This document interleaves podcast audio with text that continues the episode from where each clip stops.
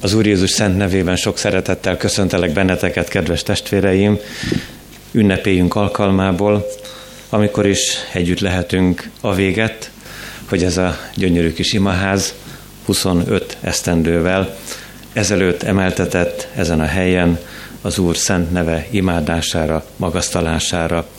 Isten igéjével köszöntelek benneteket. A Krónikák második könyve hetedik részének 11. és következő verseiből. Amikor Salamon sikeresen elkészítette az úrházát, a királyi palotát, és mindazt, amit elkészíteni szándékozott, Salamon az úr házában és a maga palotájában, akkor megjelent az úr Salamonnak éjjel, és ezt mondta neki. Meghallgattam imádságodat, és kiválasztottam magamnak ezt a helyet az áldozat házául. Ha majd bezárom az eget, és nem lesz eső, vagy parancsolok a sáskáknak, hogy leegyék a földet, vagy ha dögvészt bocsátok népemre, de megalázza magát népem, amelyet az én nevemről neveznek, ha imádkoznak, keresik az én orcámat, és megtérnek gonosz útaikról, én is meghallgatom a mennyből, megbocsátom vétküket, és meggyógyítom országukat. Szemem már nyitva van, és fülemmel figyelek az imádságra ezen a helyen. Kiválasztottam és megszenteltem ezt a házat, azért itt lesz a nevem örökké. Itt lesz a szemem, és a szívem is mindenkor. És ha te előttem jársz, ahogyan járt apád, Dávid is, és úgy teszel mindent, ahogyan megparancsoltam, rendelkezéseimet és törvényeimet megtartod, akkor állandóvá teszem királyi trónodat, ahogyan megígértem apádnak, Dávidnak, mikor ezt mondtam. Nem vesznek ki utódaid, és uralkodnak Izraelben. Ha azonban elfordultok tőlem, és elhagyjátok rendelkezéseimet és parancsolataimat, amelyeket elétek tártam, ha más isteneket fogtok tisztelni, és azokat imádjátok, akkor kitépem őket földemből, amelyet nekik adtam, és ezt a templomot, amelyet nevemnek szenteltem, elvetem színem elől. Őket pedig példabeszéd és gúny tárgyává teszem minden nép előtt. És bármilyen felséges is ez a templom, mégis, aki csak elmegy majd mellette, borzadva kérdezi. Miért bánt így az Úr ezzel az országgal és ezzel a templommal? És ezt fogják rá felelni. Azért, mert elhagyták az Urat, őseik Istenét, aki kihozta őket Egyiptomból, és más istenekhez ragaszkodtak, azokat imádták, és azokat tisztelték. Ezért hozta rájuk mindezt a veszedelmet. Az Úr Jézus azt mondta a kisgyermekekről, hogy ilyeneké a mennyeknek országa. Horváth Mihály, kedves kis testvérünket, kérjük szépen, és egy kis verset fogunk meghallgatni a Misikétől. Jön már az Anna is, úgyhogy lehet, hogy majd ő fog sugni. Siklós József eljött az Úr. Eljött közénk az Úr, egy hír örökre új. Örvendj hát kicsi szív, érted jött téged hív. Csillagfény rád ragyog, zengenek angyalok. Kis szíved nyis ki, hát fogadd az ég urát.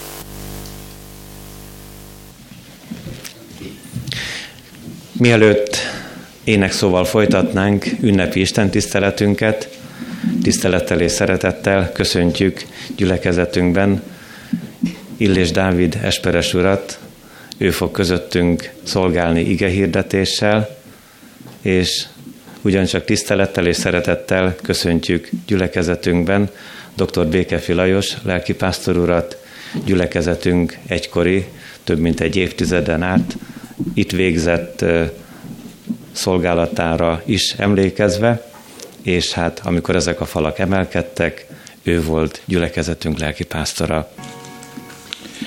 A mi segítségünk és Isten tiszteletünk megáldása, megszentelése jön az Úrtól, aki teremtett, fenntart és bölcsen igazgat mindeneket. Ámen. Nagy örömmel és sok szeretettel köszöntöm a testvéreket ezen az évfordulón, és örülök, hogy itt szolgáltok a testvérek között, elnézést a kis késésért, de 10 órakor még néhány gyermeket megkereszteltem a budai gyülekezetben. Ugye azt mondja az ige, hogy ki a maga gyülekezetét el ne hagyja, úgyhogy utána siettem ide, és örülök, hogy itt lehetek a testvérekkel. Adventi üzenetet hoztam a testvéreknek erre az ünnepre, Jakab leveléből szeretném Isten igéjét olvasni. A Jakabi levél 5. fejezetéből a 7. verstől olvasom most a hosszabb ige szakaszt, amelyben a 11. versig a következőképpen olvassuk Isten igéjét Jakab levele 5. fejezete 7. versétől. Legyetek tehát türelemmel, testvéreim, az Úr eljöveteléig. Íme a földművelő várja a föld drága gyümölcsét, és türelmesen várja, amíg az korai és késői esőt kap. Legyetek tehát ti is türelemmel, és erősítsétek meg a szíveteket, mert az Úr eljövetele közel van. Ne panaszkodjatok testvéreim egymásra, hogy el ne ítéltessetek. Íme a bíró az ajtó előtt áll. Vegyetek példát testvéreim a szenvedésben és a türelemben a profétákról, akik az Úr nevében szóltak. Íme boldognak mondjuk azokat, akik tűrni tudtak a szenvedésekben. Jobb álhatatosságáról hallottatok és láttátok, hogyan intézte a sorsát az Úr, mert igen irgalmas és könyörületes az Úr. Csendesedjünk el, imádkozzunk.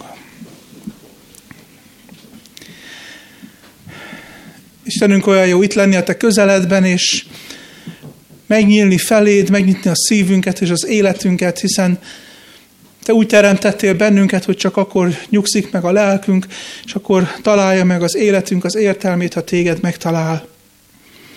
Bocsáss meg nekünk, amikor sokszor bezárkóztunk feléd, amikor nem voltunk kíváncsiak a szavadra, amikor az életünk dolgait nem osztottuk meg veled, vagy csak néhányat, de nem mindent. És köszönjük, hogy te újból és újból mégsem szüntél meg bennünket oltalmazni és szeretni, és rólunk gondot viselni, hanem velünk voltál, mert te magadat meg nem tagadhatod. Köszönjük, hogy most újból itt lehetünk és ünnepelhetünk, hiszen ezt a hajlékot a te neved dicsőségére építhették, és ez a, ez a hajlék a te neved dicsőségedet, szó, neved dicsőségét szolgálhatja ebben az órában is. Kérünk, készíts bennünket lelked által, lelked erejével arra, hogy üzenetet megértsük, az üzenetet, amit elkészítettél számunkra, és legyen az ünnepünk az adventben, és az adventben az ünnepünk tőled való. Köszönjük, hogy ígéreteid szerint most is itt vagy, és hallasz bennünket. Engedd, hogy még jobban megérezzük jelenlétedet. Kérünk, Jézus nevében hallgass meg minket. Ámen. Testvérek, Isten igéjét hallottuk már, ebből egy mondatot szeretnék kiemelni, az ötödik fejezet hetedik versét, ahol ezt mondja az apostol, és az igében így szól hozzánk Isten, legyetek tehát türelemmel, testvéreim, az Úr eljöveteléig. Itt is két gyertya ég már az adventi koszorún, és azt gondolom, hogy sok otthonban, bár remélem, hogy eltetszettek holtani a gyertyát, amikor eljöttek, de majd meg fogjuk gyújtani a gyertyákat. Az adventi időszak, bár tudjuk jól, hogy Adventus Domini azt jelenti, hogy az Úr eljövetele, mégis a várakozással kapcsolódik össze a szívünkben. Talán még gyerekkorunkból, amikor vártuk, hogy ugye jöjjön a, az angyalka és hozza az ajándékot, adventi kalendáriumokat tehát lehet nyitogatni, talán a kicsi gyereket nyitogatják, és ugye minden nap egy kis csoki van benne manapság a fogyasztói társadalom kis ajándékaként, hogy így is fokozzák a mindenféle várakozásunkat. Azonban azt szeretném az ígéből testvérek elé hozni, hogy ez egy nagyon nehéz időszak. Mert egyrészt nem szeretünk várakozni. Én megmondom őszintén, egy bizonyos értelemben, bizonyos helyeken nagyon türelmetlen ember vagyok.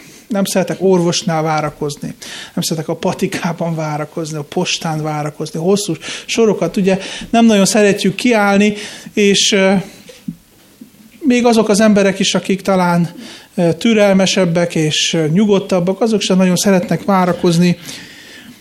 És itt mégis türelemre int bennünket az ige.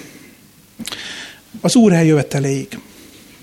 Vagyis ez az ige arról beszél nekünk, hogy az Úr eljöveteléig még nagyon sok mindenen kell átmennünk, az Úr eljöveteléig türelemmel kell lennünk. És bizony fölmerül bennünk a kérdés, hogy ebben a tekintetben türelmetlenek vagyunk-e? Mert esetleg várunk dolgokat, hogy minél hamarabb megtörténjenek. Hogy hozza már a postás a nyugdíjunkat, vagy utalják már át. Hogy jöjjön haza a gyermekünk, vagy az unokánk. Hogy valamiféle ünnep vagy alkalom elközelítsen, vagy végre legyen már valami szép egy-egy héten, mert csak esetleg rossz dolgok történtek, és türelmetlenek vagyunk. De Isten azt kérdezi, hogy van-e bennünk egyfajta szent türelmetlenség Isten felé? Mi reformátusok keveset szoktunk erről beszélni, hogy az Úr visszajön. Mi a karácsonyi és adventi időszakban az Úr első eljövetelét szoktuk ünnepelni. Amikor testben közénk jött, amikor az ige testé lett, de keveset beszélünk arról, hogy az Úrnak van egy második eljövetele. Sőt, a négy gyertya szimbolikusan, tudjuk, négy dolgot szokott ábrázolni az Úr eljövetelével kapcsolatosan, hogy testben eljön, hogy a szívünkbe eljöhet, ha befogadjuk őt, hogy az életünk utolsó órájában eljön értünk és magához vesz, és bizony ott van a negyedik gyertya, ez egyfajta szimbólumrendszer, szokták másképpen is a gyertyákat magyarázni, de ott van a negyedik gyertya, és ebben a rendszerben az azt jelenti, hogy az Úr visszajön. Az első keresztények nagy várakozással voltak. Az 1 Tesszalonika 4-ben azt olvassuk, hogy Pálapostól azt mondja, hogy mi, akik megmaradunk az Úr eljöveteléig. És Pálapostól lelkes keresztényként az, els, az ő keresztény életének az első időszakában még úgy gondolta, hogy vissza fog jönni az Úr az ő saját életében. És bizony azt hiszem, hogy az első keresztények is ezzel a vágyakozással lehettek együtt, mert amikor elment az Úr, és az angyalok kijelentették, hogy ahogy elmegy, majd úgy fog visszajönni, hát akkor várták, hogy jöjjön. De olvassuk az új szövetség magyarázatát arról, hogy azért nem jön vissza az Úr, mert nem akarja, hogy némelyek elvesztenek, hanem azt akarja az Úr, hogy mindenki megtérjen, és örök életre jusson. De kérdezem, hogy van-e ilyen szent várakozás bennetek? Vagy pedig ez a várakozás, néha a türelmetlenség csak ilyen földi dolgokra vonatkozik. Azokra, amiket említettem, vagy másokra. Isten azt akarja munkálni, hogy felé, az ő személye felé és az ő ígéretei felé legyünk türelmetlenek, de ugyanakkor mégis türelmesek. Vagyis az igében benne van ez a kettős feszültség, hogy Isten arra hív bennünket, hogy várjuk őt vissza, várjuk az Urat, Jézust vissza, de ugyanakkor mégis türelmesen. Hát ezt nagyon nehéz megtenni, hogy legyünk türelmetlenek, hogy mikor jön már vissza, de ugyanakkor legyünk türelmesek. Jakab apostol egy nagyon gyakorlatias apostol, aki nem nagy teológiai mélységeket ad elénk, hanem gyakorlati tanácsokat ad számunkra, hogy hogyan éljük meg a hitünket. Szó van itt a gazdagságról, szó van alázatról, a nyelvbűneiről, mennyei bölcsességről, a nyelvbűneiről lehetne sorolni, gyakorlati dolgokat mond nekünk az apostol, és nem mély teológiai dolgokat. Éppen ezért, amikor itt adventben az Úr eljöveteléről gondolkodunk az ige alapján, nekünk is gyakorlati útmutatást ad, hogyan legyünk ebben a türelmetlen várakozásban, hogy az Úr visszajöjjön és magához vegyen bennünket, mégis türelmesek. Három gondolatot szeretnék elmondani, ezzel kapcsolatosan csak azért mondom el, hogy talán jobban követhető a gondolat sor, amivel készültem az ige alapján. Az első az, hogy mikor kell az életünkben türelmesnek lennünk. Másodszor, hogy miért is várja Isten ezt a türelmet tőlünk. és harmadszor, hogy hogyan legyünk türelmesek. Nagyon egyszerű a gondolatsor, de remélem, hogy Isten megszólít rajta keresztül bennünket, mikor, miért és hogyan legyünk türelmesek. Az igében azt olvassuk, testvérek, hogy türelmesnek kell lenni akkor, amikor a körülmények rajtunk kívül állók. Hát, mi mennyit tudunk bosszankodni, amikor rajtunk kívül álló dolgok felidegesítenek bennünket, amiről nem tehetünk. Idegesek vagyunk, stresszelünk, kiborulunk, felmegy a vérnyomásunk, csapkodunk, és mindenféle rossz dolgot teszünk. Hadd tegyem hozzá, hogy nem ismerem a testvéreket, hogy hogy szoktak viselkedni, nincs ilyen kandi kamera vagy való világ, hogy betekintsek az otthonukba. Én sokszor a saját életemnek a példáját látom, hogy én is néha nagyon türelmetlen tudok lenni. De Isten azt mondja, hogy vannak dolgok, amik, amikre nincsen ráhatásunk, és ezek között a dolgok között türelmesen lehet és kell élni. A, a földművelő, a parasztembernek a képét hozzá elénk az ige. A földművelő várja a föld drága gyümölcs, gyümölcsét, ahogyan olvastuk, és türelmesen várja, míg az korai és késői esőt kap. Hát nem tud semmit tenni a földművelő ember az esővel kapcsolatosan, mi se tudunk. Tudunk imádkozni, ez a maximum érte vagy ellene, néha értek el, néha ellene, de azért érezzük, hogy ez rajtunk kívül van. Már annyi mindent tudunk befolyásolni ebben a világban. Talán azt is tudják már, hogy fiú vagy lány szülessen. Nem szabad, de tudják. De ezt nem tudjuk. És néha emiatt vagyunk borzasztóan türelmetlenek és borzasztóan idegesek. Vagyis azt mondja az ige, hogy lássuk be, hogy az életünk egy parányi porszám, amely nagyon jó kézben van. Ez a kéz, ez intézi a dolgokat. És éppen ezért a stresszünket, az idegeskedésünket, a békétlenséget bízunk oda erre az Istenre, aki, aki ott van és ott lehet az életünkben. Aztán arról is szól ez az ige, hogy legyünk türelmesek akkor, amikor az emberekkel vagyunk kapcsolatban. A hosszú tűrés szó görögül két szóból tevődik össze, az egyik a nagy hosszú, a másik pedig a meleg melegedésnek a szava.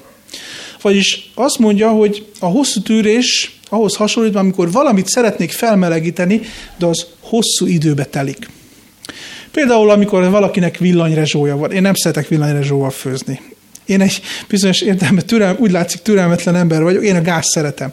Bekapcsolom, ég, és akkor lehet feltenni a lábost, és főhet a bableves. Ugye, mit csinál a villanyrezsó? Bekapcsoljuk, most be van kapcsolva, vagy nincs bekapcsolva. Oda, ó, még nem meleg, akkor mégse kapcsoltam be, akkor kikapcsolom. Ugye az lassan megy.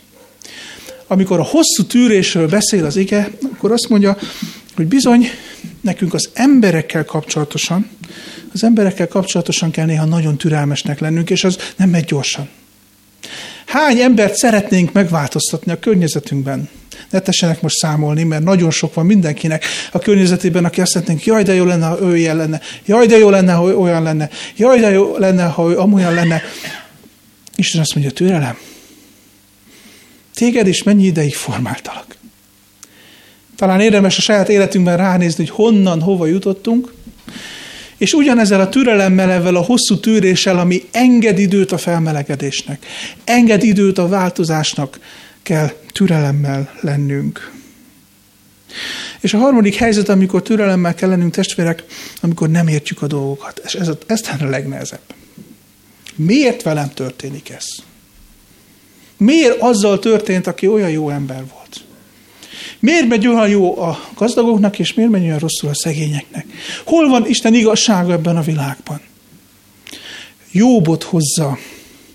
Jóbot hozza elénk az apostol, aki a szenvedésnek a világbajnoka volt. Aki egy gazdag ember volt, és egy néhány nap leforgás alatt elvesztette mindenét, anyagi dolgokat, emberi kapcsolatokat, a szeretteit, és sokáig nem tudta, hogy mi történik vele. Sokáig nem tudta, hogy mi történik vele. Testvérek, nem, nem könnyű.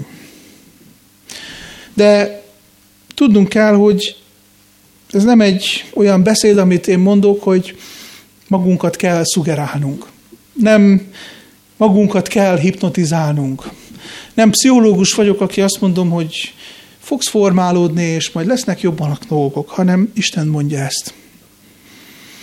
Az az Isten, aki nagyon jól ismeri az életedet. Tudja, hogy most éppen mi van a szívedben, és mi fáj neked. Mi az, amire gondolsz, amikor a türelemről vagy a türelmetlenségről beszélünk. Tudja, hogy mi az, aminél megakadt talán a gondolatod, vagy aminél elidőztél, amikor arról volt szó, hogy, hogy hogyan formált téged ő.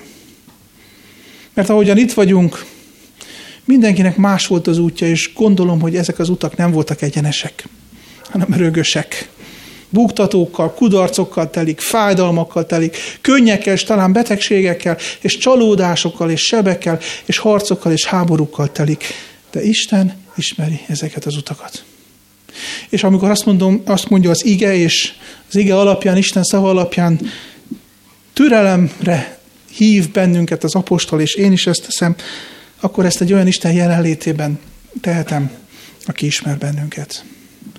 És aki precízen tudja, precízen tudja, hogy mi lesz velünk, és mi van velünk, és van terve velünk. Miért? Mert eddig láttuk, hogy emberekkel kapcsolatosan, olyan körülményekkel kapcsolatosan, amiben nem tudunk beleszólni, vagy amiket nem értünk, nagyon tudunk türelmetlenek lenni. De a második gondolat, ami az igében benne van, hogy miért legyünk türelmesek. Mit ígér, mit mond Isten? Először is azt láthatjuk az igében, testvérek, hogy ő ennek az egész világ történelmének az ura. Természetesen, amikor az egyik perc a másik perc után telik el, amikor napok vagy hetek telnek egymás után, akkor nehezen értjük ezt. Ehhez egy nagyobb rálátás kell. De ha olvassuk az Ószövetséget és az Új Szövetséget, ahogyan olvassuk Isten kijelentését, ahogyan olvassuk azt, hogy ő igazán törvényadó és ítélőbíró, aki megmenthet és elveszthet, akkor jó felfedezni azt, hogy ő minden fölött áll. Jó felfedezni azt, hogy ő tudja pontosan, hogy mikor minek van itt az ideje. Nézzük csak példának Jézus eljövetelét. Isten nagyon jól tudta, hogy melyik az az idő, amikor ő, ő el kell jöjjön. Amikor ott van az emberek szívében a vágyódás. Amikor elhang, elhallgat már a profétai szó, és évszázadokon keresztül nincsen profétát, igen.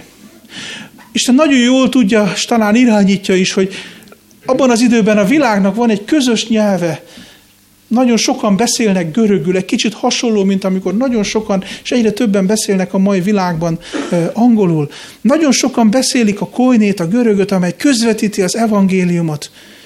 Amikor egy, egy nagy birodalom kiterjed, és ahol lehet utazni, és lehet tovább mondani az evangéliumot, nagyon jól tudja, hogy melyik az az a pillanat, amikor ő még jobban be akar lépni a történelembe. Amikor emberré akar lenni. Testvérek, igen, bízzunk ő benne. Bízunk ő, ő benne, hogy az életünk az ő kezében van, és tudja, hogy mit akar velünk, tudja, hogy mi az ő célja velünk. És az igében azt olvassuk, hogy boldognak mondják azt, aki kitart a szenvedésben. Íme boldognak mondjuk azokat, akik tűrni tudnak a szenvedésekben. Milyen jó, ha van előttünk olyan ember, aki nyomorúságokon keresztül megy, és mégis azt mondja, hogy én elégedett vagyok. Milyen ereje van annak a szavának, aki, aki nehézségeken keresztül megy, és mégis azt mondja, hogy én tudom, az Isten kezébe vagyok. Ismersz-e ilyen embert? De hadd kérdezzem tovább, vagy-e ilyen ember? Mert általában egy pszichológus leírja egy könyvében, az emberek két dologról szeretnek nagyon beszélni. Utazott sokat, sokat a buszon ez az illető, és le, nem, kénytelen volt hallani, hogy mit beszélnek az emberek, nem kihallgatta, hogy mit beszélnek, hanem kénytelen volt hallani, mit beszélnek az emberek, és azt mondta, hogy két dolgot hallott, lehet, hogy ez a hetes buszon történt. Az egyik, hogy hogyan dicsérik magukat az emberek, és hogyan szídják a másikat. Ez egy kedvenc téma hogyan színom a másikat, hogy az ilyen, hogy az olyan, és így, és úgy, de bezzeg én, én meg így, én meg úgy, én, én, én meg amúgy.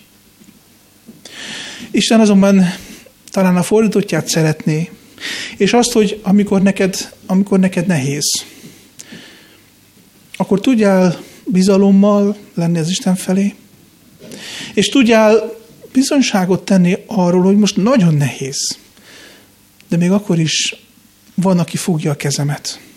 Van, akiben bízhatok, mert azt mondja, hogy boldog. Boldog az, aki kitart a szenvedésben.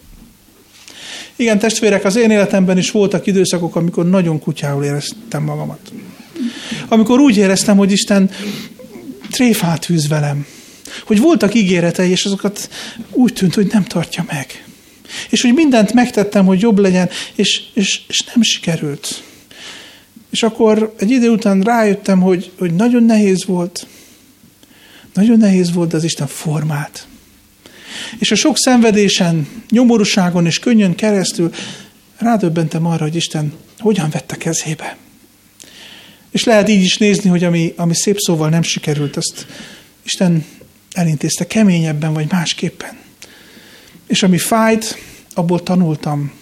És ami majdnem, majdnem ami miatt majdnem szétrobbantam, abból az Isten adott nekem sok mindent, amit tovább vihettem az életben. Boldog az, aki kitart. Mert ahogyan olvasjuk itt az igében, Isten intézte a sorsát. Jobb álhatatosságáról hallottadok, és látta, hogy hogyan intézte.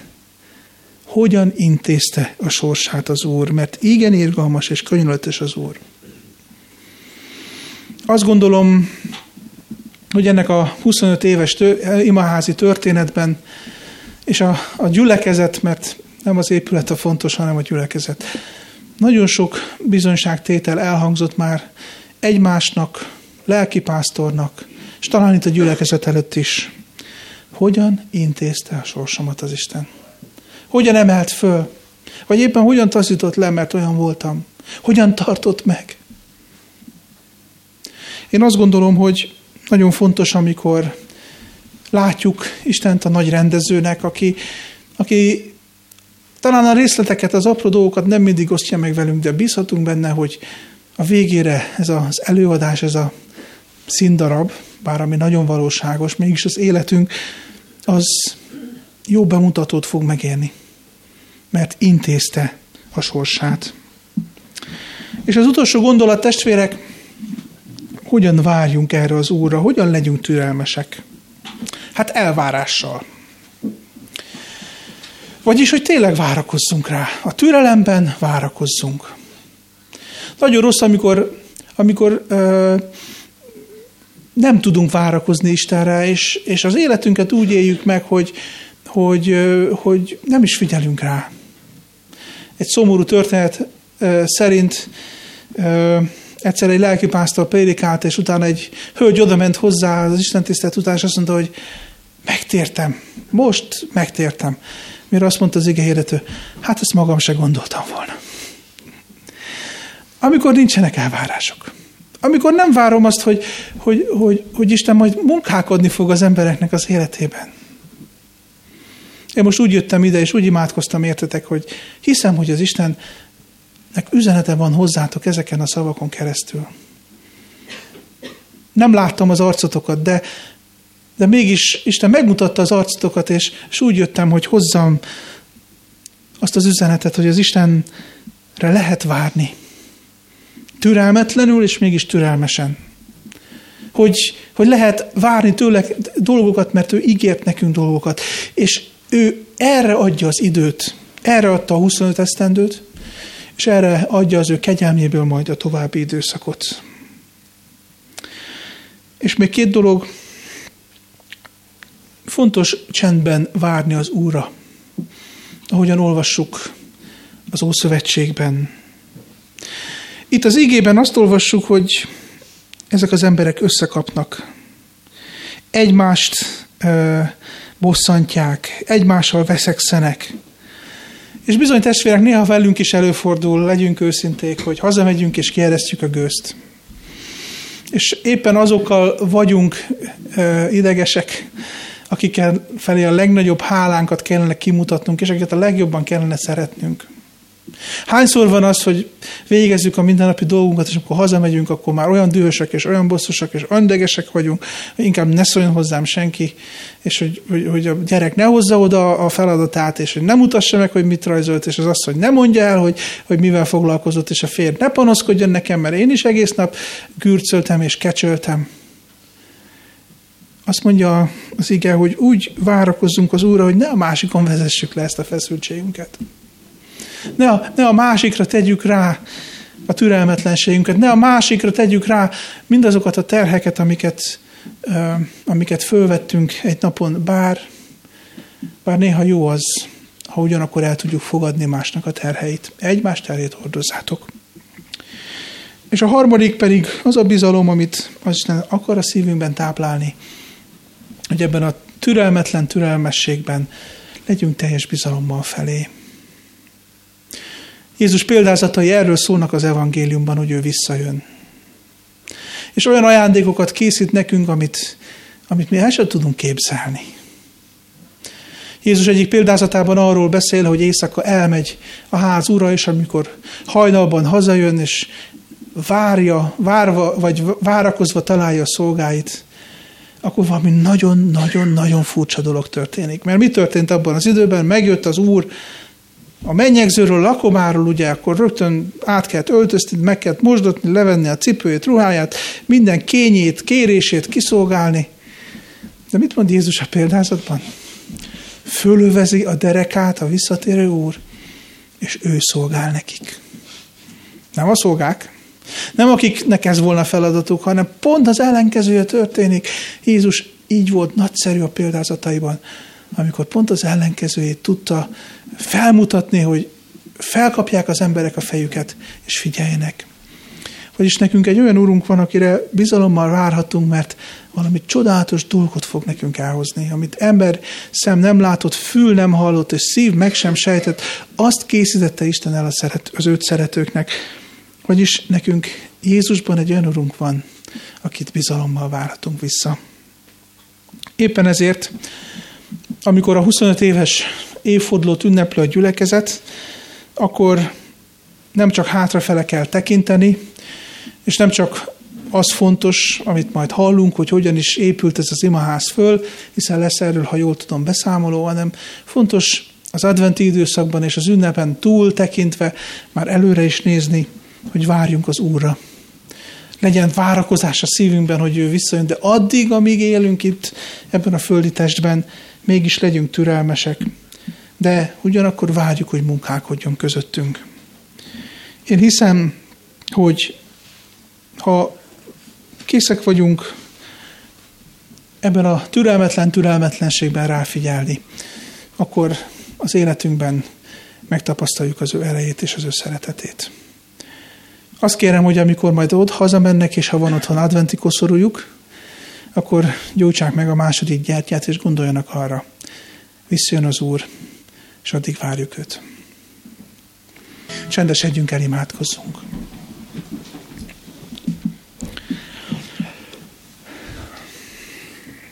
Úr Jézus, köszönjük, hogy a Te első és második eljöveteled közötti időszakban élhetünk. Ennek minden örömével és minden várakozásával. Talán szerettünk volna ott lenni az első eljövetelkor, a jászolbölcsőnél, a pásztorokkal, a királyokkal, Szeretünk volna ott lenni a gyógyításoknál, a csodáknál, a keresztnél, a feltámadásnál, de nekünk azt adtad, hogy mindezt az íge és lélek ereje által tudjuk, és hitben várjuk a második visszajövetelt. Urunk, köszönjük, hogy a szívünk nyílhat feléd, egy olyan úr felé, aki noha testben nem vagy velünk, mégis rólunk el nem feledkezel és nyílhat a szívünk felét, hogy várakozzunk, és mégis türelemmel legyünk, és türelemmel éljük a hétköznapjainkat a Te szolgálatodban. Bocsáss meg nekünk, Urunk, amikor elfeledkezünk a gondviselésedről, és kisebb-nagyobb dolgok miatt feleslegesen tudunk bosszankodni, amikor nem tudunk bizalommal tekinteni rád, Bocsáss meg nekünk, amikor nem tudjuk behatárolni, hogy hol is vagyunk igazán ebben a várakozásban. De köszönjük, hogy most ma a Te igédből szóltál hozzánk, és formálni akarod az életünket. Mert azt mondod, hogy legyünk türelemmel. Taníts bennünket mindig ott százszerzalékosan ott lenni, ahol vagyunk, és mindig azt csinálni, amit csinálunk. Enged, hogy ebben is türelmesek legyünk, hogy ne szakadjunk szét, és ne rohanjunk száz felé, hanem amire hívsz, ami, ami fontos, ami a te szerinted fontos, annak tudjuk magunkat oda szentelni. És köszönjük, hogy türelemre hívsz bennünket embertársaink felé, és magunk felé is.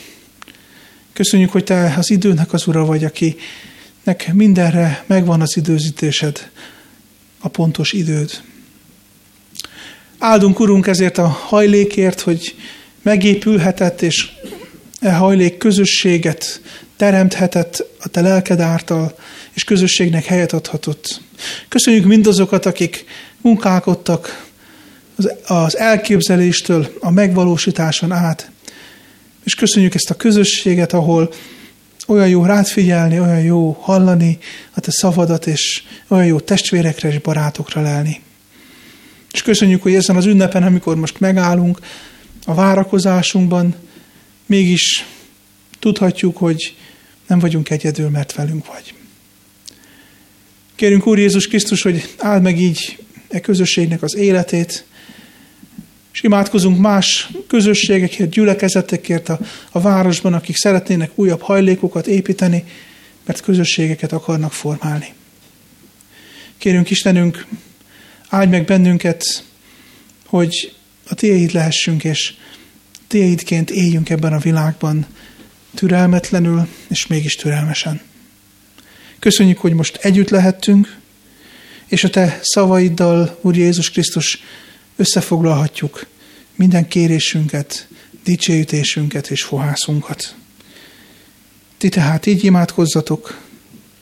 Mi atyánk, aki a mennyekben vagy, szenteltessék meg a te neved, jöjjön el a te országod, legyen meg a te akaratod, amint a mennyben, úgy a földön is. Minden napi kenyerünket add meg nékünk ma, és bocsásd meg védkeinket, miképpen mi is megbocsátunk az ellenünk védkezőknek. És ne vigy minket kísértésbe, de szabadíts meg a gonosztól, mert tiéd az ország, a hatalom és a dicsőség mind örökké. Ámen. Megköszönve Hesperes úrnak a közöttünk való szolgálatát, folytassuk tovább ünneplésünket.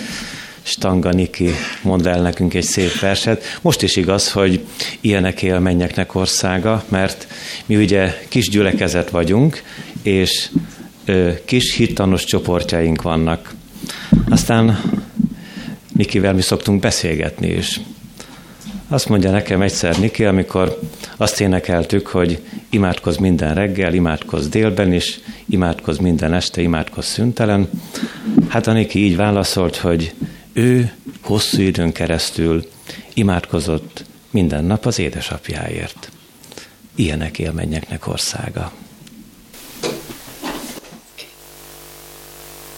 Grönland jeges vidéki, gyöngykajlós India, Peru arany ösvényi s agyászos Afrika. Karját vegyünk kitárva, könyörgve esdek el, igazságnak nyomára, miért nem vezettek el?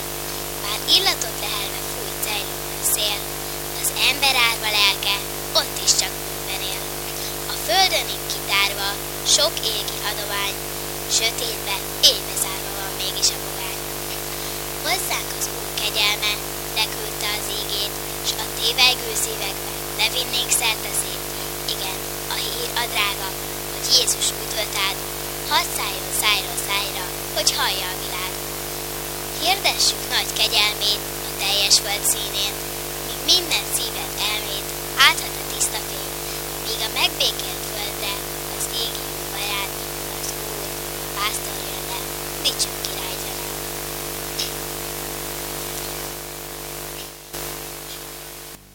Fiataljainknak az éneke következik. Az ének előtt Paul Ildikónak a versét hallgassuk meg. Siklós József egyik verse fog elhangzani. Örültünk volna, ha Siklós Józsi bácsinak a felesége, Margitka, nagy tiszteletű asszony itt lett volna közöttünk, nagyon beteg. Imádságban fogunk gondolni majd őre jár. És nem felejthetjük el azt a jó kiszólását Siklós Józsi bácsinak, hogy ezelőtt a szép imaház előtt itt volt egy ima sufni. Ő így nevezte, ima sufni. De szépen szólhatott az ige az ima sufniban is, mert az Esperes úr is utalt rá, hogy a közösség a fontos, akár ilyen szép helyen, mint ahogy most vagyunk együtt, akár az ima sufniban hallgassuk a verset. Siklós József, mint én titeket. Mi a mértéke a szeretetnek, ahogy a másik hozzánk viszonyul? Hangulatunk, ahogy változik, egyszer kiderül, másszor beborul. Merre sodor viharzó szenvedély, mit diktál pillanatnyi érdekünk? Csábítón kacsintott ránk valaki, goromba volt a nagyfőnök velünk. Úgy szeressünk, ahogy általában szeretni szokták egymást emberek. Jézus Krisztus mértéket így szab. Szeressetek, mint én titeket. Kezdeményező, el nem fáradó, soha el nem. Áldozatra kész ez a szeretet. Nagy erőforrás, mint én titeket. Ennyi az egész.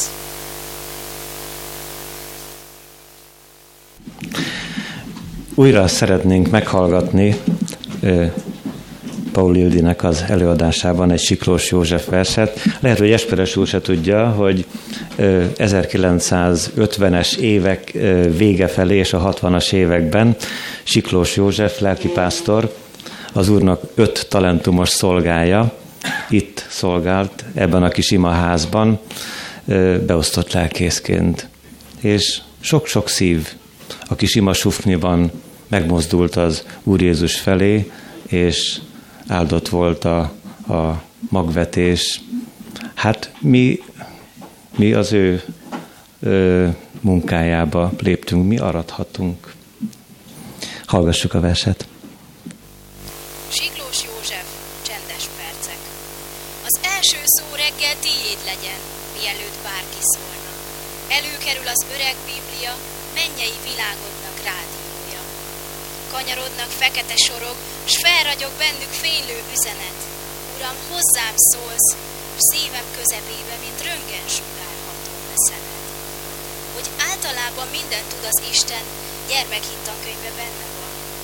Térdem remeg, beleborzong a lelkem. Ennyire mindent? Ilyen pontosan? Elvesztem hát. Ez elviselhetetlen vesébe látó isteni tekintet. De minden bűntől hirdeti a könyv. Jézus vére megtisztított minket. És térdre hullva imádkozhatom, bűnvallás kérés mind felszínre törhet. És hála, hála mindig mindenért. Megnyittatik a szörgetőleg. Perc pereg le mozdulatlanul. Csodálván mondom, micsoda az ember. Bejárja örökké valóság tájait. Találkozik a végtelennel. Bűnös szívvel a kegyelemmel. Dr. Békefi Lajos, kedves lelkipásztor testvérünk 1976-tól 1988-ig szolgált itt a gyülekezetünkben, és most tisztelettel és szeretettel köszöntjük dr. Békefi Lajosné Rőrik Klaudia, nagy tiszteletű asszonyt és lelkipásztor asszonyt, kedves kis leányukkal. Én úgy tudom, hogy kettő van, tehát Ó, ó, hát azt, ezt nem tudtuk. Azért jó, hogy ilyeneket is tudunk. Akkor most helyet cserélnénk, és egy ö, kis beszámolót hallhatnánk meg a 25 éve épült imaházunkról. Lajos, kérünk szépen, szolgálj köztünk. Esperes úr, lelkipásztor úr, kedves testvéreim, amikor talán 28 évvel ezelőtt hiszen a templom építése, vagy az imaház építése egy folyamatnak volt kiemelkedő pillanata. Tehát amikor 28 éven ezelőtt bent a Mártirok útján egy szeretett vendégséget tartottunk, Siklós Jóska testvérünket meghívtuk természetesen. Kivágta az ajtót az ő dinamikus lendületével, felemelte a kezét, hirtelen megállt az ütőben, nem így, és elkiáltotta magát, AB! Ezen még jobban kiakadtam. Ugye, áldás békesség. Hát valahogy most én is így köszöntenek titeket, de minek utána a nekipásztor testvérem azt mondta, hogy én beszámolót tartok, ne ijedjünk meg, nem tartok beszámolót. Bizonyságtételt szeretnék mondani mindarról, amit cselekedett velünk az Úr, és ha mindazt elmondanám, természetesen még holnap is itt ülnénk. Hála legyen az ő nevének, mert annyi csodát éltünk át, éppen ezért engedjétek meg, hogy ezt a rövid kis bizonyságtételt, amit a Szentléleknek a villanó fénye által előhozott néhány képhez, mozzanathoz szeretnék kötni, azt most egy versel vezessem be, majd két igével foglaljam össze az üzenetet, és örülök, hogy azt mondhatom, hogy szeretettel köszöntöm a hajdan volt testvéreket, akik reménység szerint már az Úr közelébe vannak lelkileg, és nincsenek köztünk testileg. Hadd köszöntsem az időközben asszonyjá cseperedett gyermek, eh, lányokat, fiúkat, akik édesapák lettek, az őszülő akkor még fiatal asszonyokat, Hadd köszöntsem a munkatársaimat, akiket az Isten ennek az imaháznak az építése során úgy adott mellém, hogy nélkülük biztos, hogy nem ünnepelhetnénk ma. És hadd köszöntsem azokat, akik most itt ebben a gyülekezetben Jézus Krisztus gyerme, gyermekeként hallgatják rendszeresen az igét, és hadd köszöntsem azokat, mert Isten szent lelke ilyen csodálatosan tud egyidejűvé tenni voltakat, jelenvalókat és leendőket, akik majd a ti bizonyságtételetekre fognak itt tovább ebben az imaházban Istenhez fohászkodni, az ő nevét dicsérni és magasztalni. Formabontó módon engedjétek meg, hogy azt kérjem, mert eh, most már azért ides tova egy órája ülünk, ezt a börtönben nem szoktam kérni, ahová ma délután is lemegyek, és ahol országos biblia verseny lesz, hiszen börtönlelkész is vagyok. Ott nem szoktam kérni, hogy az ülésből álljanak föl, mert az rajtuk nem segít, de most rajtatok az segít, és kérnem szépen, hogy a vers meghallgatásának idejére álljatok fel.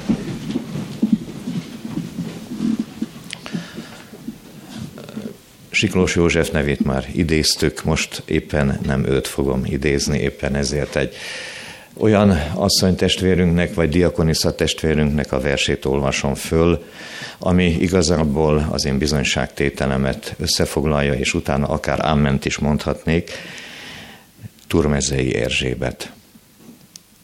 Csodákra emlékezni jó.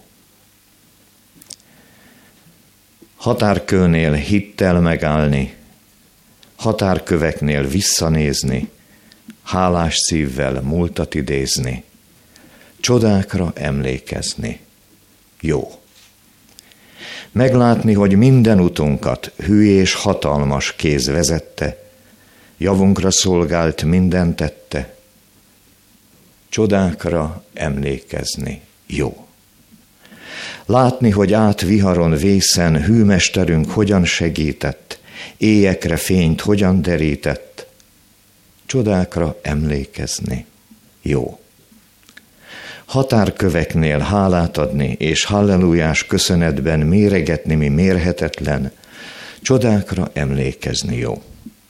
Messzi évekre visszanézni és számba venni ezer áldást, erőt, kegyelmet, megbocsátást, csodákra emlékezni jó. Hallelujás hálaadással leborulni egy határkőre, és elindulni hittel előre, amerre hív az égi szó. Csodákra emlékezni. Jó. Foglaljuk el helyünket.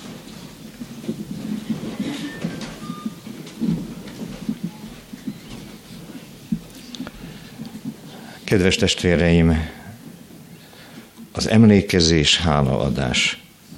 Ezért eh, Isten igéjét olvasom a Zsoltárok könyvéből és a jelenések könyvéből, a Zsoltárok könyve 84. részéből, a második és azt követő verset. Mi szerelmetesek a te hajlékait seregeknek, Ura! Kívánkozik, sőt emésztődik lelkem az Úrnak tornácai után, szívem és testem újonganak az élő Isten felé.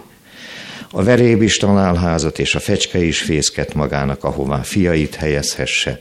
A te oltáraidnál seregeknek, Ura, én királyom, és én Istenem. Boldogok, akik lakoznak a te házadban, és dicsérhetnek téged szüntelen. Jelenések könyve 21. fejezetéből, a 22. versből Istennek szent igéje így szól hozzánk. Jelenések 21-22, könnyű megjegyezni. Nem a nyerőszámok aludton, hanem Isten nyerőszámai és gyönyörű üzenete. Templomot nem láttam abban, az új Jeruzsálemről szól az ige, mert az Úr a mindenható Isten annak temploma és a bárány.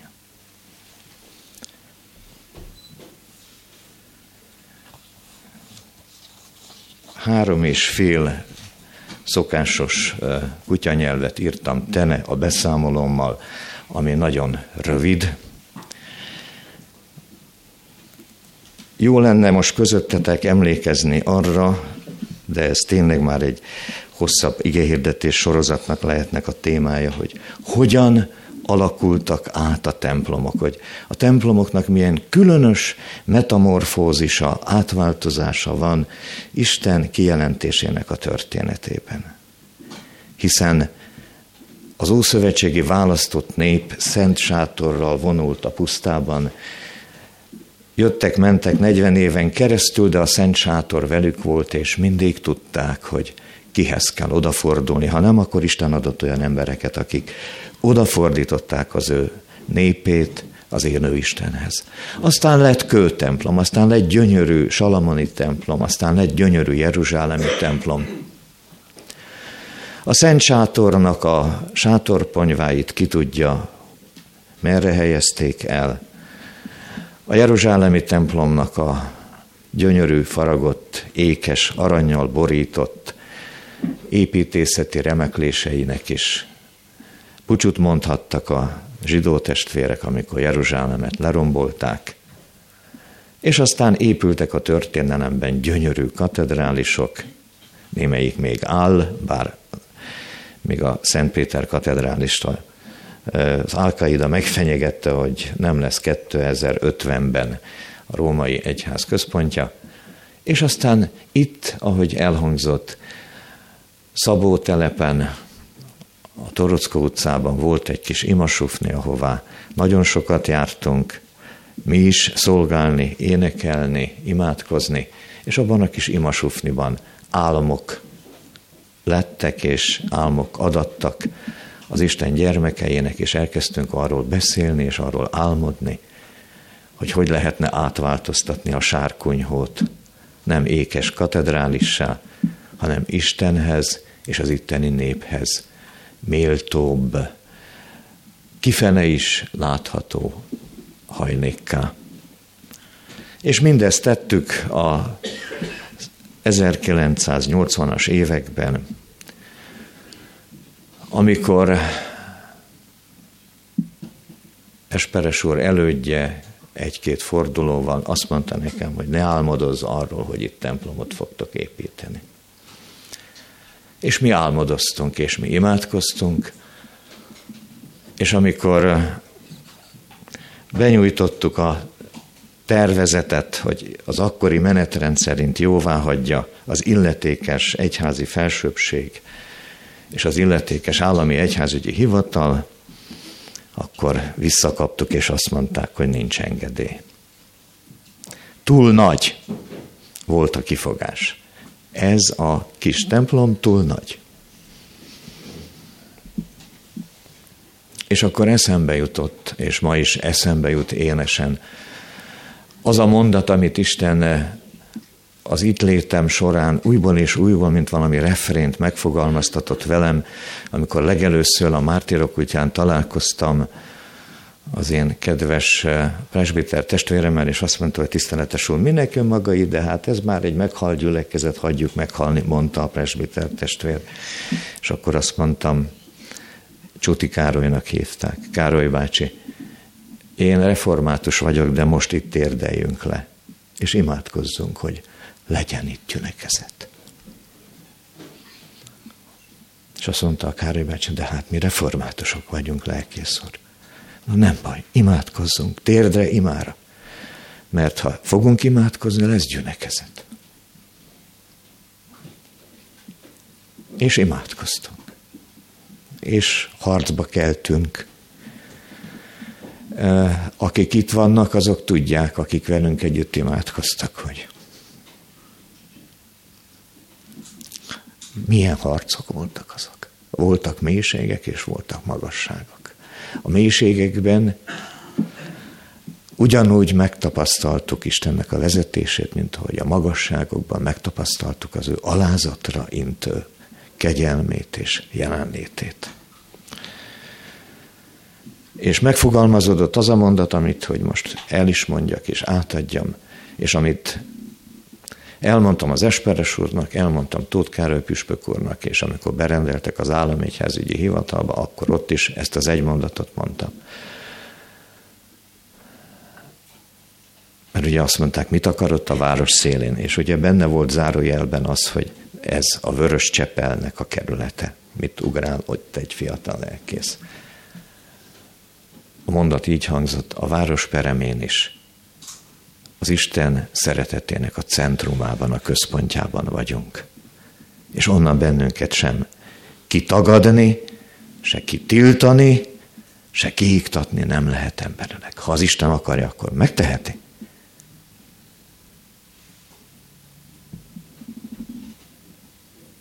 És sokszor elmondtuk, hogy mi ezen a kicsi helyen, amikor csak odáig jutottunk el, hogy már álltak a falak, hogy Isten szeretetének a centrumába vagyunk. Nagyon szeret az Isten.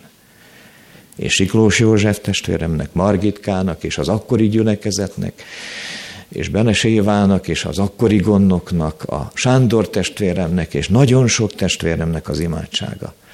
Itt van a falakban. És ha most le lehetne ezt egy kicsit kapirgálni, nem szabad, akkor emlékszel, amikor itt voltak a német fiatalok, és jöttek újból és újból azért, hogy velünk együtt építsenek, és volt akkor egy olyan kis csapat, aminek örülök, hogy itt van folytatása a fiatalokból, hogy 20-30-an jöttek ide énekelni, és amikor együtt voltunk, és hozta az azóta, eh, nem tudom, talán meghalt Baranyi Juci néni, hozta meg Beneséva az ennivalót, és reggel itt volt 30 eh, ember, meg 20 ember, és énekszóval kezdtük, az 1980-as években a templomépítést, akkor egyszer csak valaki eljön az utca végéből ide, és azt mondja, tiszteletes úr, én Szabolcsi református vagyok, különben rendőr meg pártitkár, de ide jövök énekszóra, mert valamikor ezeket a zsoltárokat Szabolcsban így énekeltük. Emlékeztek rá? És a tanácselnök azt mondta a Pálfi, hogy hát, lelkész úr, én ugyan kommunista vagyok, de református Isten adta gyerek, szintén Szabolcsból. És segítek mindenben. És egyszerre csak a kövek szólaltak meg. Mert sokan voltak a hivatalosak, és kevesen a választottak. De a kevés választott ereje csodákat művelt. Az az erő, amit Isten nekünk adott. És amikor lekaparnánk ezeket a falakat, akkor látnánk, hogy ott nevek vannak.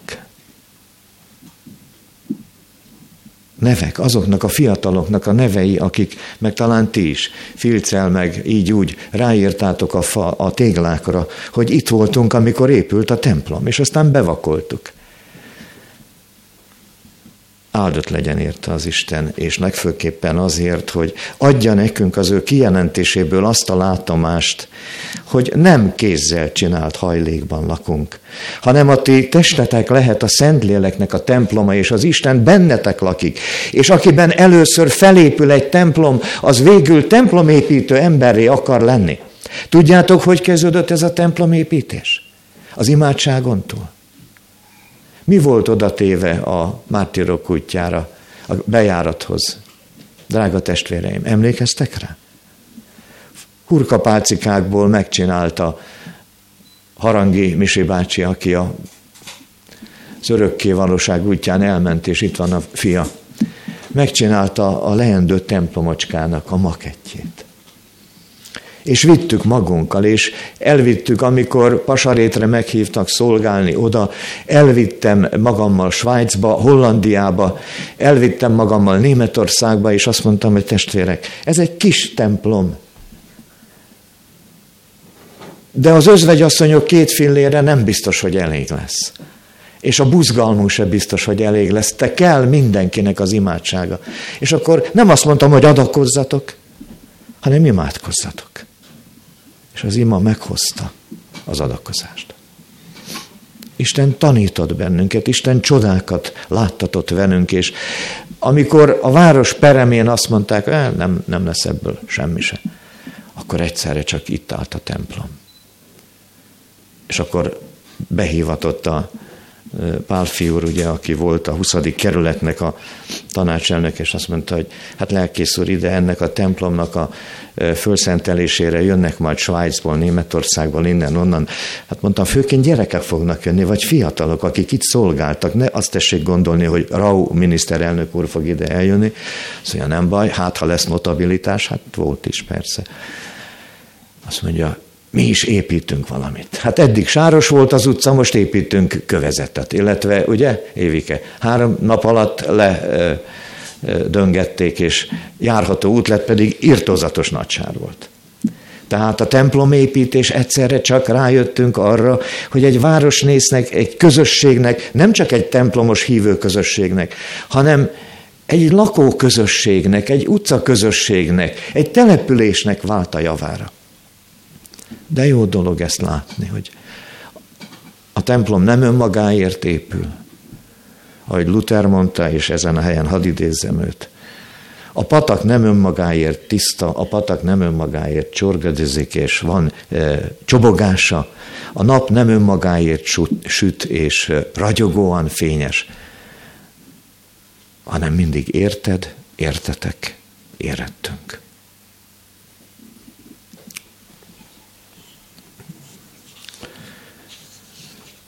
Be kell fejezni és azzal szeretném befejezni, hogy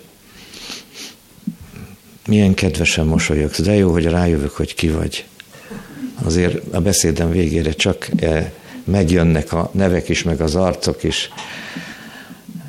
Amikor ide bejöttem, akkor bizony-bizony elszorult a szívem, meg hát láttam, hogy másoknak az arcán is, meg szemén megjelent az emlékezésnek a könnye, meg a meghatódás.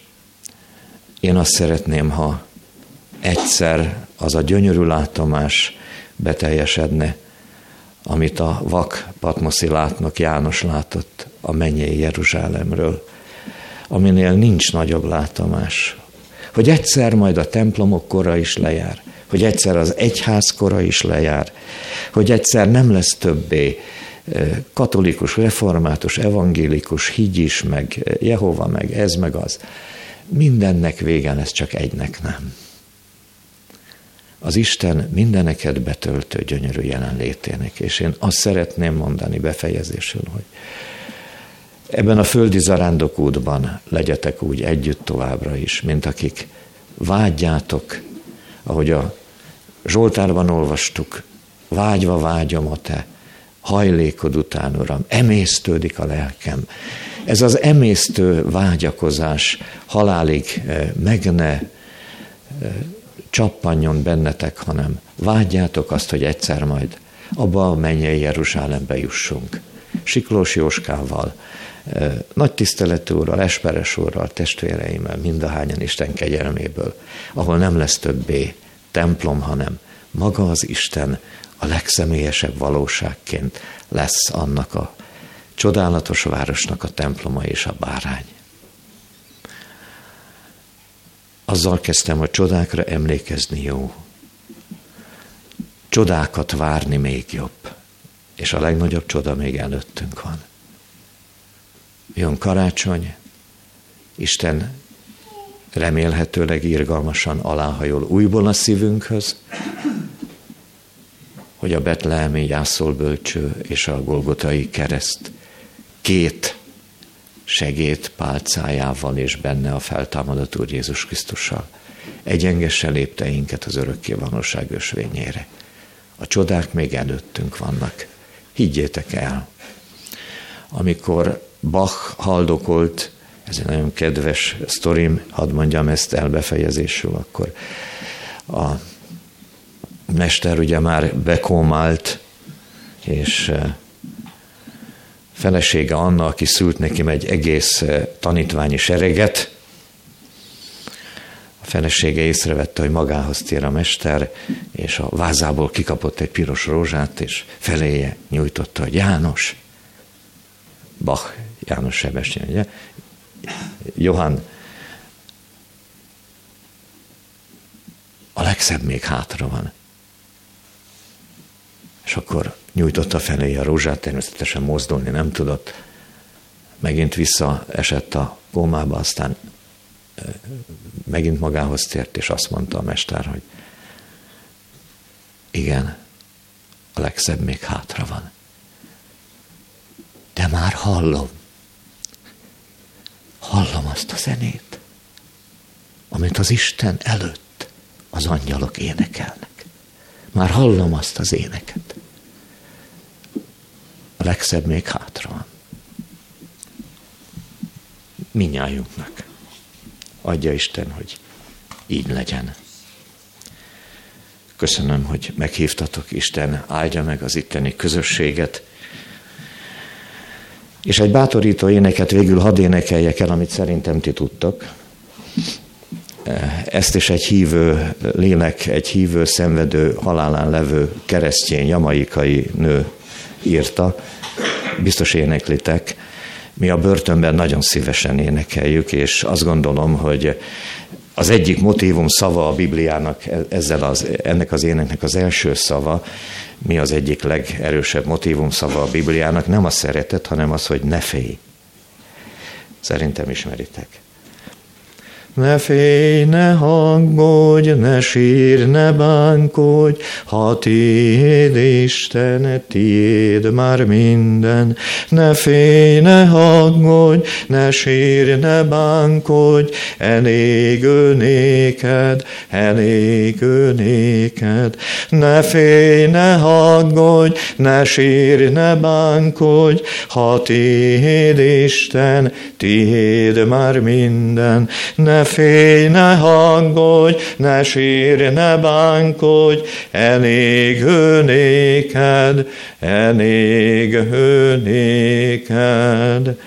És még csak egy dolgot, ha ránézek a gerendákra, akkor hát mindenről minden eszébe jut az embernek már 60 év fölött, eh, de tényleg befejezem, csak ezt hadd mondjam el, amikor ezekre a gerendákra ránézek, akkor eh, X esetben volt a templomépítés során, úgyhogy megakadtunk se tégla, se pénz, se építőanyag, kivéve a reményt és az imádságot. És emlékszel, emlékeztek, amikor nem volt tetőgerenda, és hát mit csináljunk, mit csináljunk itt tátongott az ég felé a templom. A szép dolog az nyitott templom, de hát azért mégis kell az ember fejére kalap, söveg, meg a templomra tető. És akkor egyszer csak valaki felhívott. Milyen furcsa útjai vannak Istennek, és kénytelen vagyok erről beszélni, mert Isten Ószövetsége népének a gyönyörű bizonságtétele volt. A Soproni erdőgazdaság igazgató helyettese. Felhívott telefonon, és azt mondja, tiszteletes úr, hallottam ilyen-olyan utakon, hogy templomot építenek, és hiányzik a faanyag. Hát a soproni erdőgazdaságban, ha valahol, akkor ott van minőségi fa. Azt mondja, hogy nézze, én nem vagyok református, én izraelita vagyok. De az én apámat, anyámat és az életemet egy református lelkész mentette meg. Isten után. Kiállította a keresztlevelet és bújtatott. És én eddig nem tudtam méltóképpen a köszönetemet a reformátusoknak kifejezni. Mi kell, mennyi kell? Hát mondom, én nem tudom, de nagyon szépen köszönöm. Ugye, és akkor néhány nap múlva Harangi Misi bácsi, Éva mások, ugye, és az izraelita testvérünknek megtelefonáltuk. De mondom, nem tudjuk elszállítani, olyan messze van sokan. Mindent el fogunk intézni. És gyönyörű megfaragott gerendák itt voltak. És amikor tényleg már nem volt tovább, hogy külsőleg is be kéne pucolni, mit csináljunk? Akkori pénzben 80 ezer forint hiányzott, és akkor fölhív Pasarét, és azt mondja, akkor már rég nem kértünk tőlük, mert már egyszer kértünk, nem ildik újból visszamenni. Hogy ma reggel átutaltuk 80 ezer forintot. Nem mondtuk senkinek, de az Isten szent lelke mondta. 81 ezer forint kellett. Emlékszel, Évike?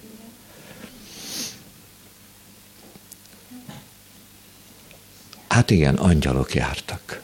Angyalok jártak. És angyalok járnak.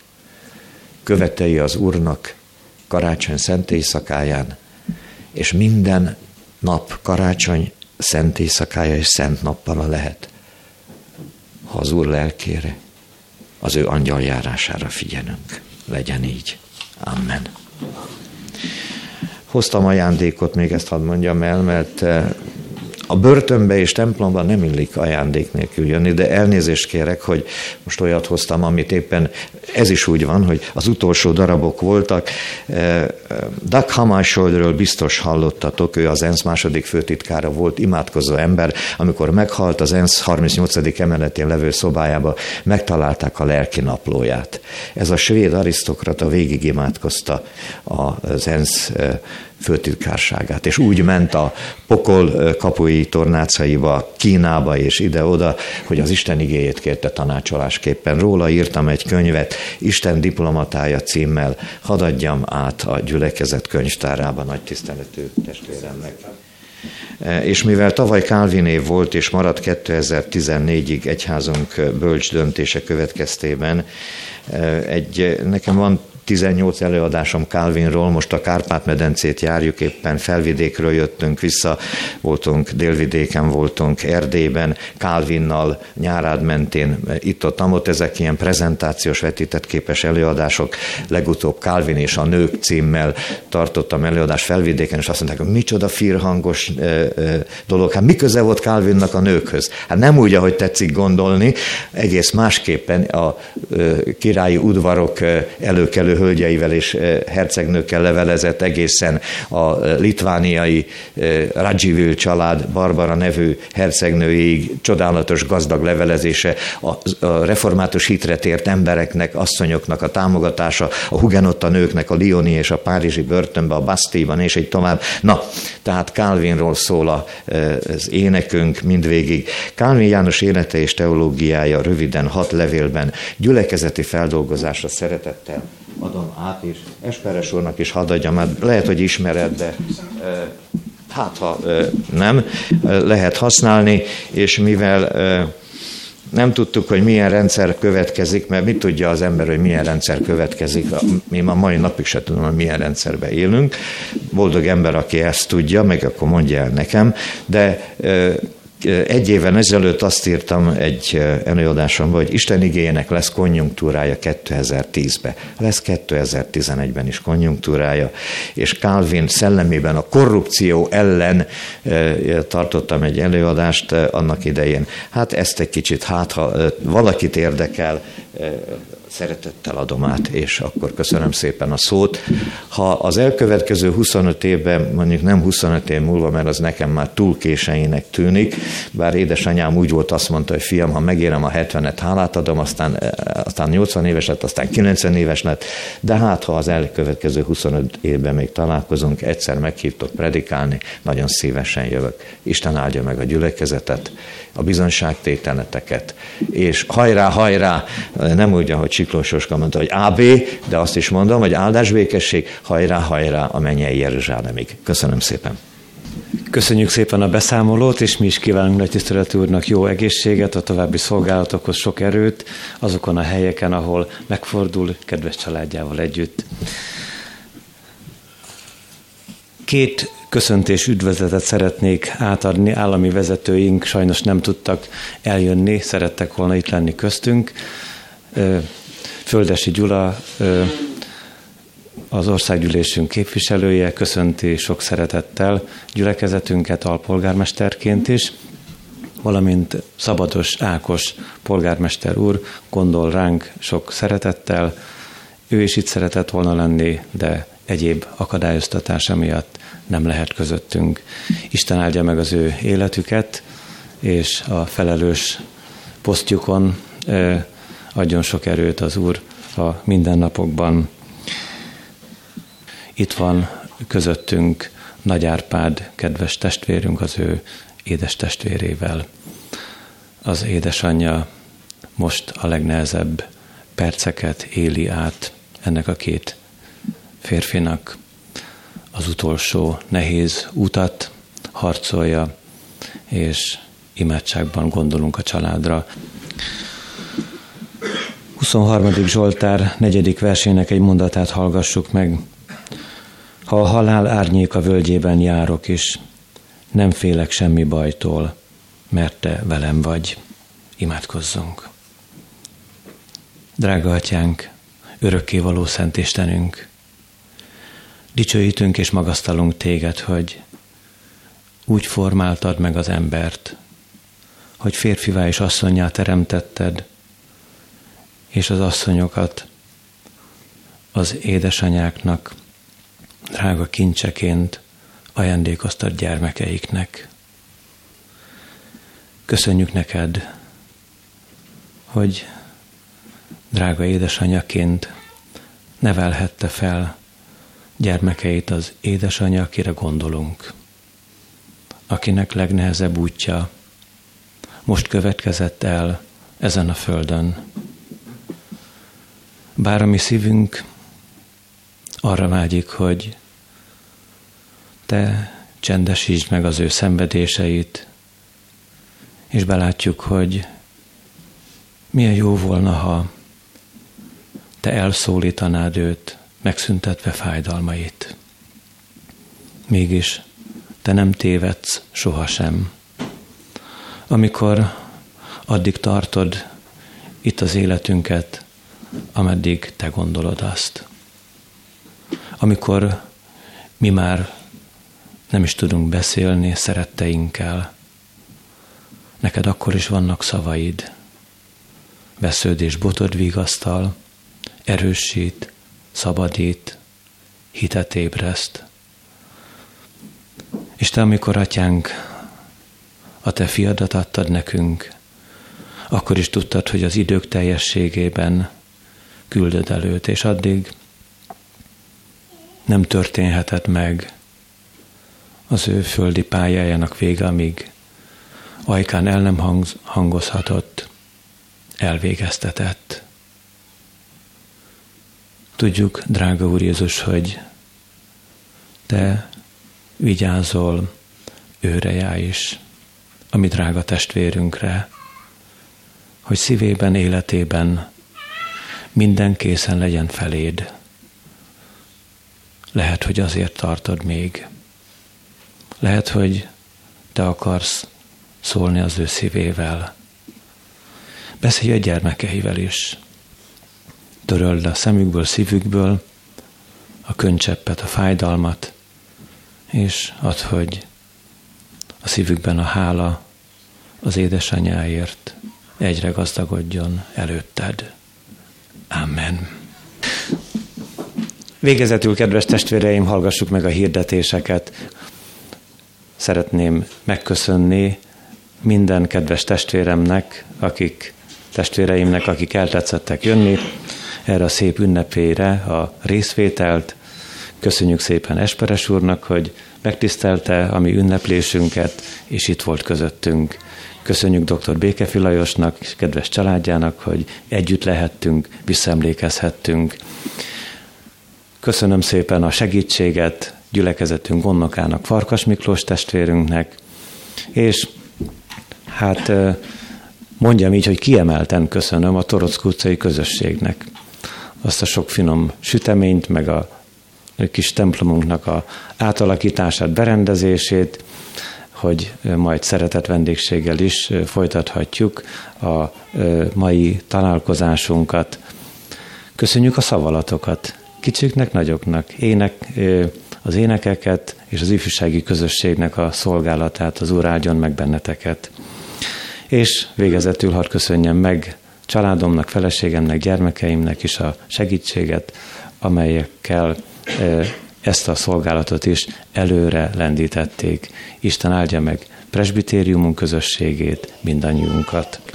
Mielőtt a záró ének éneklése következne, Esperes urat megkérjük, áldja meg a gyülekezetünket.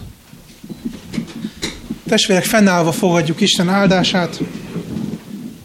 Legyetek tehát türelemmel, testvéreim, az Úr eljöveteléig.